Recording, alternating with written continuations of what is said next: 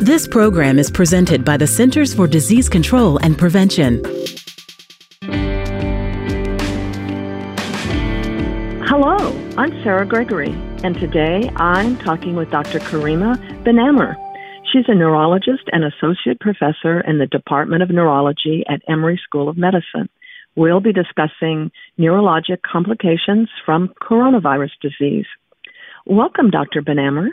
Thank you, Sarah. Thank you for having me. Your study is about encephalopathy and encephalitis associated with coronavirus. What's the difference between the two? Um, so, encephalopathy is a general term um, that means that your um, consciousness or your level of consciousness has been altered. So, somebody who's confused, we would say, is encephalopathic.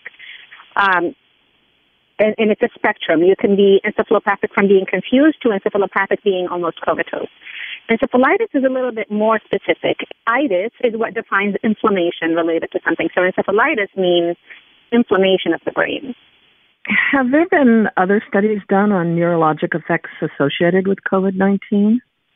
Um, so there have been reports um, and case series, the first of which came out of China, um, where they showed that up to a third of patients had neurologic complications. Um, and the neurologic complications range between what you've heard about, you know, loss of taste and smell, uh, to encephalopathy, to stroke, to uh, your peripheral nerves being affected, um, to encephalitis. So there's a, a, wide range, but we do know that uh, a third of patients do have neurologic effects related to COVID-19.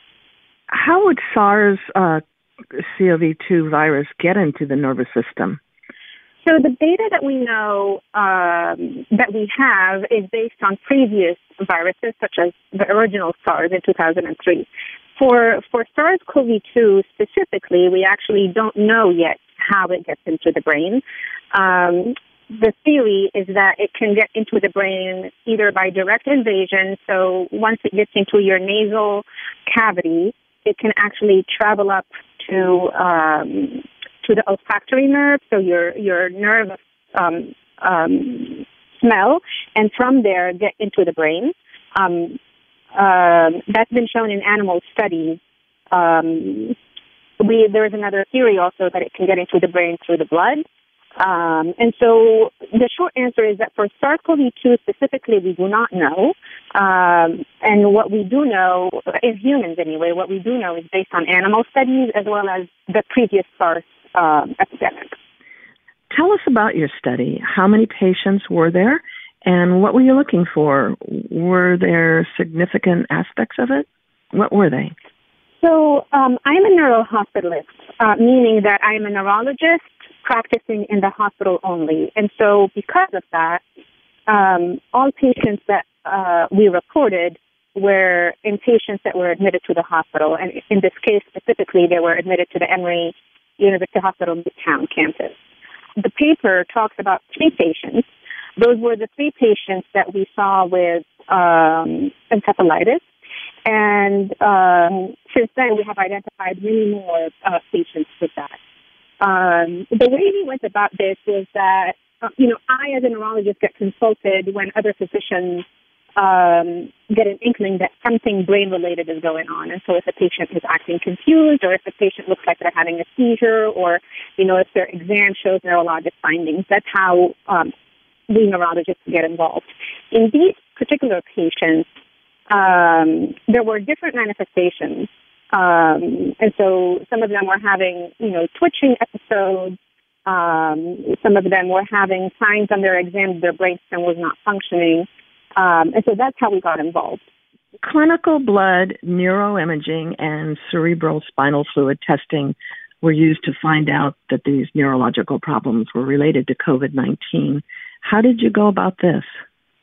Right. So that's a really good question. So when we get consulted on patients who are confused or encephalopathic, um, you know, the first thing that we would do would be to perform a full neurological exam. So that's your clinical part. Uh, and in the paper, we detail what our findings were um, in these patients. And what's interesting is that all three patients had um, what we would call brainstem findings, which is something that has been decri- described in the previous SARS epidemic, that the SARS virus has a predilection for the brainstem.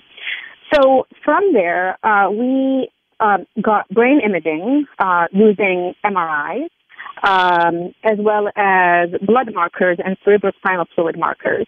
Um, and what we were trying to do was to not only confirm what we were finding on our clinical exam, but also study more in depth what was going on um, in these patients. Um, from a blood marker standpoint um, and from a cerebrospinal fluid standpoint. What were the results? Uh, how are they associated with COVID 19? So, what was unique about our study was the identification of SARS CoV 2 serology and inflammatory markers in the spinal fluid, um, which is evidence of direct um, CNS involvement by the SARS CoV 2 virus. These measurements were done in my colleague William Hu's lab, who is the senior author on the paper. Um, his lab is at the forefront of identifying diagnostic and prognostic biomarkers for um, various inflammatory diseases, including dementias and other inflammatory diseases. And, and, and so it's important to know that inflammation is a common denominator for multiple diseases, whether they be due to, you know, viral infection or other. In our case series, we found that these patients had elevated levels of what we call IgM, which is uh, an acute marker an acute antibody that is formed uh, in response to a particular virus or, or you know pathogen. All three of our patients had high levels of IgM um, against the, the SARS-CoV-2 virus, and the sicker the patient, the higher the levels were. We also measured cytokine levels in the spinal fluid and compared them to healthy subjects as well to, as to uh, subjects with HIV who had neurologic involvement. Um, so that was our viral control. And what we found was that there were similarities between um, COVID and HIV when they do invade the brain, but there were also some unique biological footprints, if you will, um, to COVID, namely that interleukin 8 and interleukin 10 were elevated in COVID patients, but not in HIV. So we do hear a lot about cytokine storms. What exactly are they? Cytokines are um, a diverse group of small proteins um, that are made and secreted by cells in the body for the purpose of signaling and communication between different cells. Um, and so you have different kinds of cytokines depending on what they do. You have the interleukins, the interferons, the chemokines, the tumor necrosis factor. Um, in our study specifically, we measured interferons, interleukins, and tumor necrosis factors, um, in addition to other things that are detailed in the paper. Um, so the cytokine storm um, is a term that first came by some transplant studies, and then from there it was kind of taken on by um, infectious disease studies, and it was really popularized by the um, avian flu um, epidemic.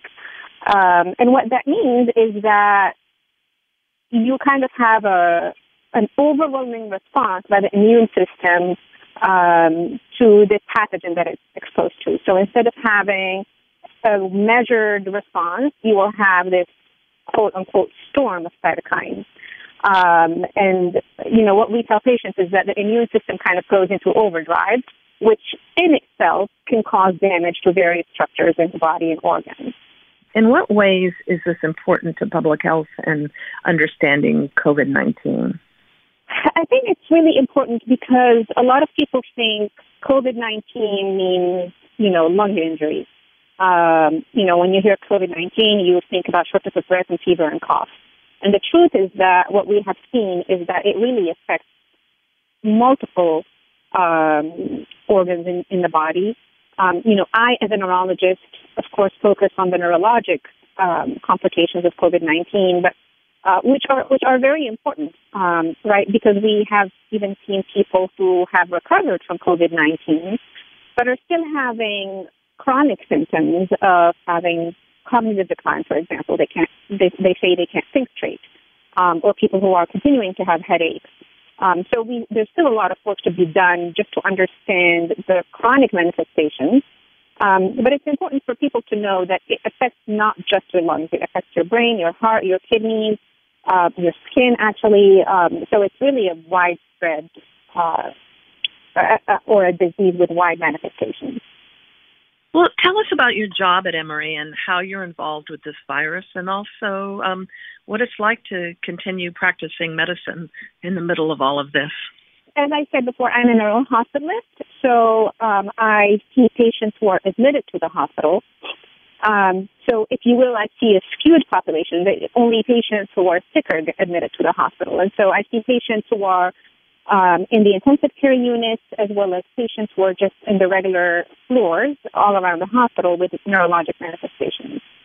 Um, you know, practicing in the time or the era of COVID 19 has been really um, challenging, but also really eye opening. Um, challenging in in the way that you know we are dealing with a virus that can cause serious complications, including death, and so um, you know, we as healthcare workers, um, you know, physicians, nurses, therapists, all kinds of healthcare workers are exposed to this virus on a daily basis. Um, and it kind of added a layer of, um, of anxiety where we have to, you know, put on the appropriate PPE before, or PPE meaning, you know, the, the protective um, equipment, so masks and, and, and shields and all that, before seeing a patient with COVID-19. Um, and, you know, people worry about not only getting this uh, disease, but also carrying the virus to their loved ones and their families. It's really been eye opening because we are at the forefront of discovering a new disease and studying it, and um, we kind of are learning as we go. Um, and this is not something that, you know, physicians do on a regular basis as a practice, right? So we are trained um, on various diseases, and when we go in, we know what we're doing. And when you're faced with a new epidemic or pandemic, you are discovering as you go. And so it's eye opening, it's um, um, exciting, but also anxiety inducing all in one. I can imagine. What do you think the immediate future holds for us concerning this virus? Um, a lot more to learn. Um, you know, I really worry um, that we started having the numbers, seeing numbers go down, and now we're seeing numbers increase in various states. Um, and of course, I worry about you know these uh, people having, uh, even though people think that oh you know 80% of people only get a mild course. I of course only see the ones who are admitted to the hospital. Um, and, and this virus can make people really, really sick. So I, I worry that the numbers are going back up, and I really hope that um, folks continue to social distance and wear their masks uh, and do the appropriate things, you know, washing hands, sanitizing to try to dampen the pandemic. Well, thank you so much for taking the time to talk with me today, Dr. Benameur. Thank you. Thanks for having me. And thanks for joining me out there.